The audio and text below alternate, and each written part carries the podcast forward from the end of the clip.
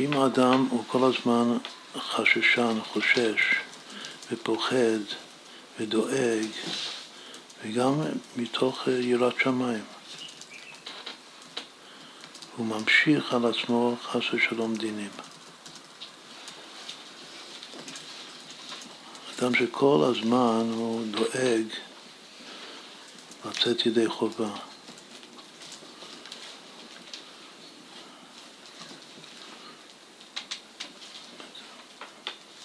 יראה, גם יראה בקודש, אם זה לא מאוזן עם האהבה, שזה עיקר עבודת השם זה אהבה, לית פולחנה כפולחנה דרחימותא. אם אין את העיקר שזה אהבה, אז רק יראה זה מידת הדין, באמת זה ממשיך דינים. ובשביל להמשיך חסדים בחיים, אז זה תלוי בביטחון. ביטחון זה פשוט לא, לא לדאוג. מה זה היום לדאוג? איך אומרים ב... איך אומרים בלועזית? היום משתמשים בלועזית. מה זה אחד שכל הזמן יש לו דאגות? או שזה סטרס, או שזה anxiety, אחד מהשניים. זה לא בדיוק אותו דבר. זה אחד שכל הזמן נמצא במצב כזה שהוא, אה, שהוא מודאג, ממשיך על עצמו דינים, והעיקר, כאילו הדוגמה לזה שמובא בספרים הקדושים זה איוב, זה הסיום כאן.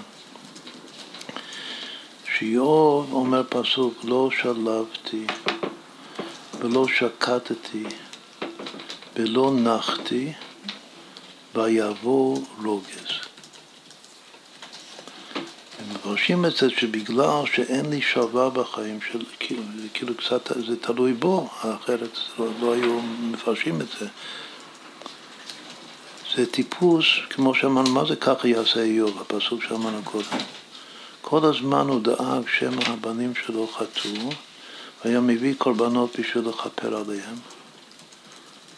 כל הזמן מתוך דאגה, כאילו דאגה של יראת שמיים, היה מרבה להביא קורבנות.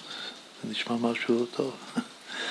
אבל לא, בגלל שכל הזמן היה בדאגה, באנגזייטי, מהמצב של הילדים שלו, זה גם הוראה גדולה מאוד, גם לגבי הורים וילדים וגם לגבי מורים ותלמידים.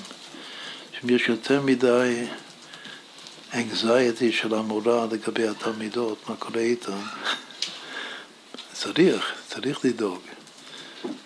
אבל אם לא בוטחים ויש הרבה חום ואהבה והכל בסדר, זה רק אנגזייטי, אז זה ממשיך דינים. ושוב הפסוק זה לא שלבתי ולא שקטתי ולא נחתי ובגלל זה שאין, שכאילו אני עשיתי לעצמי שאין לי שווה ואין לי שקט, כאילו שאני, אדרבה, אני הצדיק הכי גדול, אני לא, כל הזמן דואג. אני לא, לא יושב בשלווה, ולא לא בשקט, ולא נחתי אף פעם. בגלל זה ויבוא רוגז. זה מה שהמשיך את הרוגז. ומה ההפך? ההפך זה מידת הביטחון. שכמה אני אוהב את השם וכמה שהשם אוהב אותי, וממילא אפשר לבקש ממנו מה שאני רוצה, ואני בטוח שימלא את הבקשה שלי. זה הבוטח בהשם חסי יסוד רבנו.